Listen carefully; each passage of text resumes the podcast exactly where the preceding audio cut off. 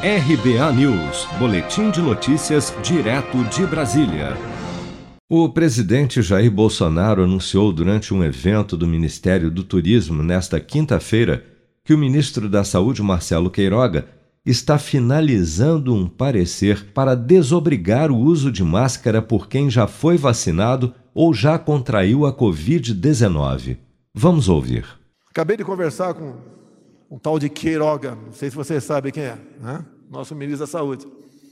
E ele vai ultimar um, um parecer visando a desobrigar o uso de máscara por parte daqueles que estejam vacinados ou que já foram contaminados. Para tirar essa esse símbolo que obviamente tem a sua utilidade para quem está infectado. Se bem que para nós, o nosso protocolo, para quem está infectado, ele, esse sim fica em casa. Não aquele fica em casa todo mundo. A quarentena é para quem está infectado. Não é para todo mundo, porque isso destrói.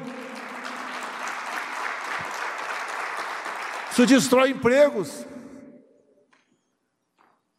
Mata de outra forma o cidadão.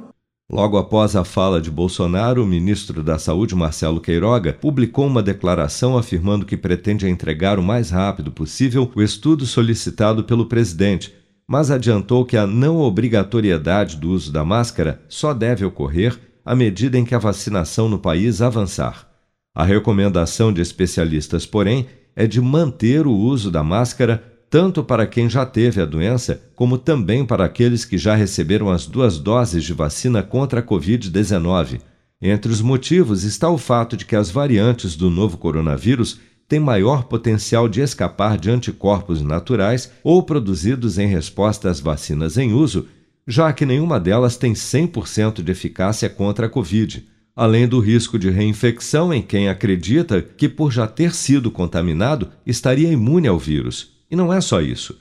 Estudos recentes comprovam que, na grande maioria dos casos de reinfecção pelas novas cepas do coronavírus, os quadros têm evoluído rapidamente para as formas mais graves da doença. É importante deixar claro que desobrigar o uso da máscara, que serve não só para a sua proteção, como também das demais pessoas à sua volta, uma vez que assintomáticos podem carregar e transmitir o vírus, caso realmente seja implementada pelo governo, contraria todos os protocolos médicos de prevenção durante uma pandemia e só deve acontecer após o efetivo controle territorial da doença.